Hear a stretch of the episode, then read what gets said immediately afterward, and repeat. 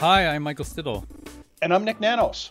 And welcome to Trendline. Today's show is about anxiety. COVID 19 is now a pandemic, markets are in bear territory, and oil prices may have derailed Alberta's budget.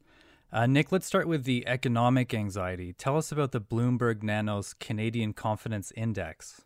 You know, we track uh, with Bloomberg News, Nanos tracks the mood of the Canadian economy, at least from a consumer perspective. And, you know, the interesting thing in the survey that we just released earlier this week that uh, tracks it on a weekly basis, Canadians, and this is before I'll say the I don't, I don't know if I'm not even sure if the blockbuster is the right word because there's like mm-hmm. blockbuster news almost like every day this week.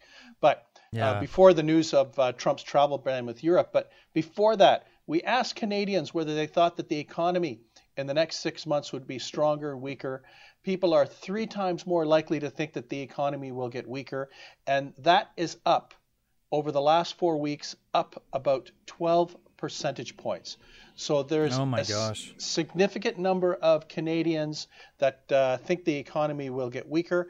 If we kind of port over to what I'll say the Pacific facing part of uh, Canada, British Columbia, and the Prairie provinces, those uh, those regions and those parts of the country that are in the west are much more likely to be pessimistic about the future strength of the Canadian economy. They have the highest level of anxiety, and they've had. I'm not even going to call it going to call it a one-two punch. It's like multiple punches, right? The coronavirus, mm. the blockades, the price of oil. All those things are uh, rolling up to uh, create a significant level of anxiety. So, Nik, uh, Alberta just released its budget uh, last month, and then, as you just uh, referenced, Saudi Saudi Arabia and Russia got into an oil price war. Uh, Alberta Premier Jason Kenney on March 9th co- said that the province is in uncharted territory. How, how is this going to impact things? Oh, I don't think it's going to help it, and it's not going to help at all. You know, I was I was actually in Alberta at a gathering at the University of Calgary the day the provincial budget was put out, and uh, mm. it was pretty clear that uh, the provincial government was bracing itself and trying to manage what it expected to be a very tough time provincially when it comes to the economy. And you know, since then it's gotten worse. You know, if things were bad before, this uh, I'll call it this new war on the price of oil uh, between kind of major producers just is not good news for Canada because what we're seeing is the price of oil being driven down and uh, making a lot of projects less attractive and uh, putting basically a wet blanket on uh, on the resource uh, sector in, in in Western Canada. So think of it this way: you know, if if Albertans were angry and disenchanted two weeks ago, a month ago, um, looking at the news now uh, when it comes to the coronavirus, the blockades, and now you know the the price of oil dropping, uh, it's just it just makes for a toxic cocktail of anxiety when you mm. when it's just Canadians get hammered on a number of fronts. Now, this seems to be actually kind of showing cracks in our very democracy. You had a, you wrote a piece in the Globe and Mail about joyless prosperity uh, and how uh, our fir- our first uh, pardon me, and how our first past the post system kind of results in, in a party that might get a plurality of seats, but not uh, not very much in popular support. Uh, can you talk a little bit about that, Nik? Yeah, yeah. Just put this into context. So think of it this way: for all of our listeners, you know, if, if we were to do a poll uh, poll right now, I'd say, uh, you know, on election night, do you yell at the television set? And then usually a majority a majority would always put up their hands, and I'd say, mm-hmm. because in the first past the post system, you know, a government can win with much less than 50% support. And, uh, you know, even in the big liberal win, they won with about 39% support. In the latest uh, in the latest election, they won in with support in the low 30s. And what it means is that the majority of Canadians are disappointed in the outcome because they voted for a party other than the one that, that has won the greatest number of seats in our House of Commons. And you know the thing is, is that when we uh, in the past when we'd ask Canadians from different parts of the country what they feel about or the emotions that they feel that come to mind when they think of the government in Ottawa, not the Liberals, just the government in Ottawa. The mm-hmm. top two responses are anger and pessimism. And, you know, that anger score, I think, is about in the mid 20s nationally.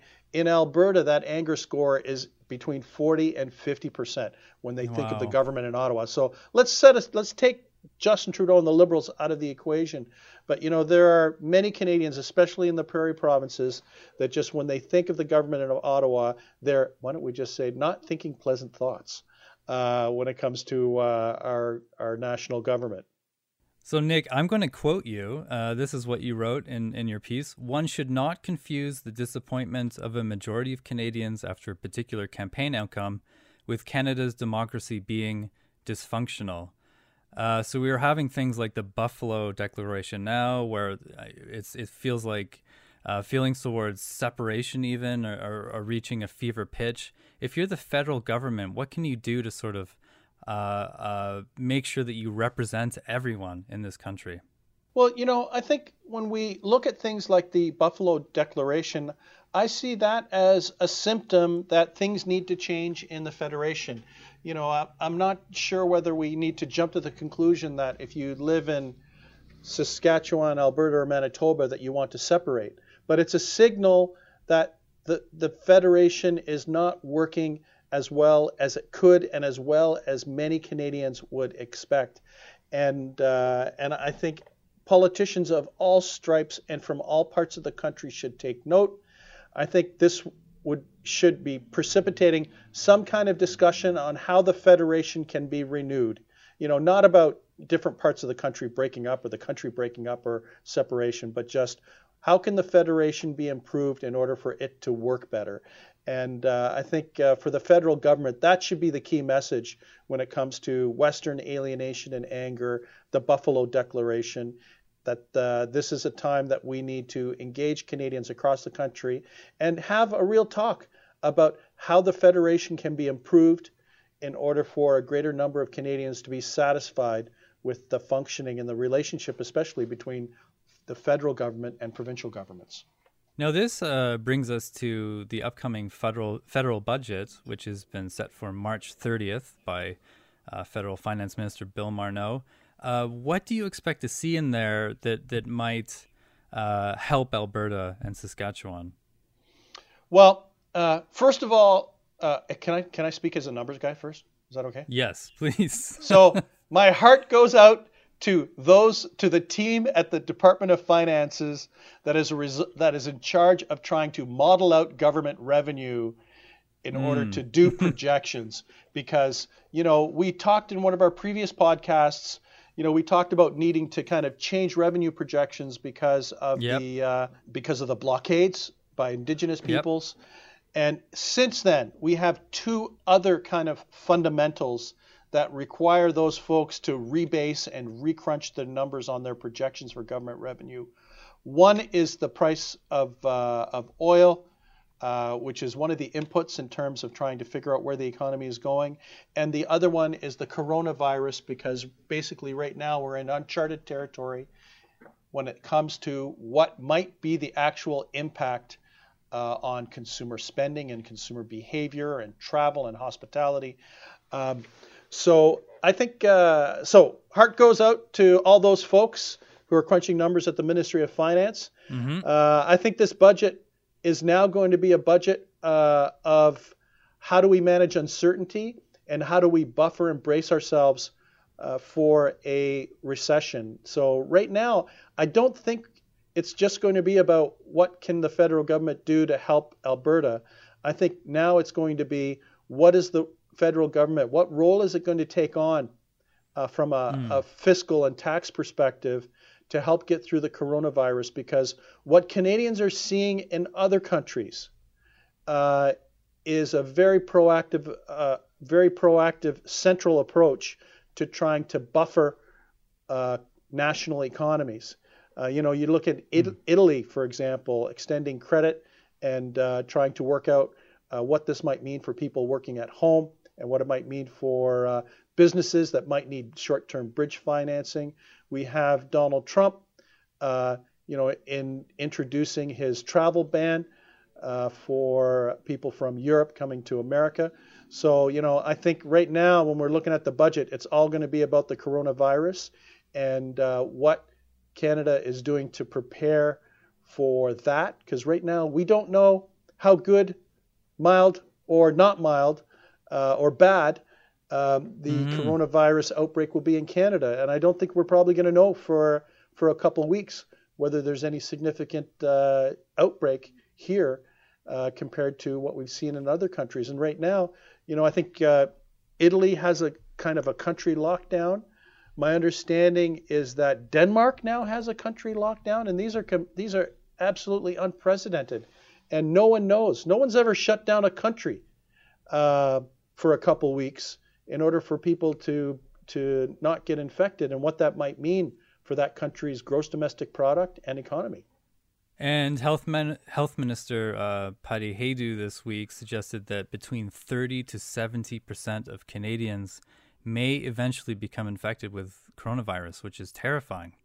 It's terrifying, but we one thing that we have to keep in mind is that uh, my understanding, kind of having listened to some of the experts, is that 80% of the cases are actually quite mild and don't require mm-hmm. any type of hospitalization. So we shouldn't be getting into a black plague like uh, panic over this. But very speaks, true, very this, true. But this speaks to how many people this might reach, and uh, and you know I think that's that's the key takeaway here.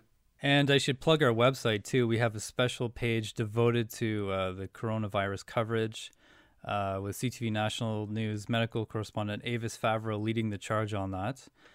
Um, Nik, we always kind of throw to you now for future predictions. Uh, so, w- what do you see in your uh, crystal ball?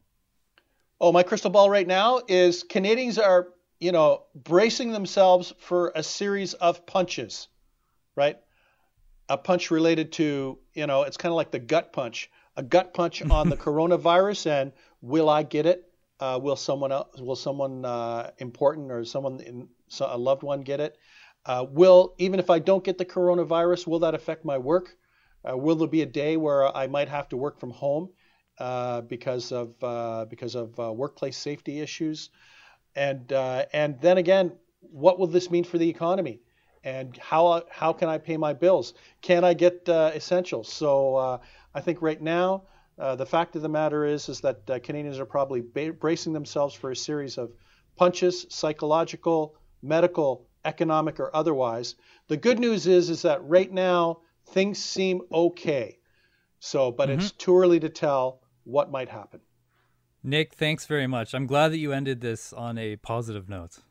That's quasi positive, Michael. Quasi. I'll, t- I'll take whatever I can get. well, Nik, thanks again. And how can we find you? Best way to find me on Twitter at NIKNanos or on the web at www.nanos.co. And I'm also on Twitter at Michael Stittle. And also for all our news, you can go to ctvnews.ca. And once again, thanks for listening.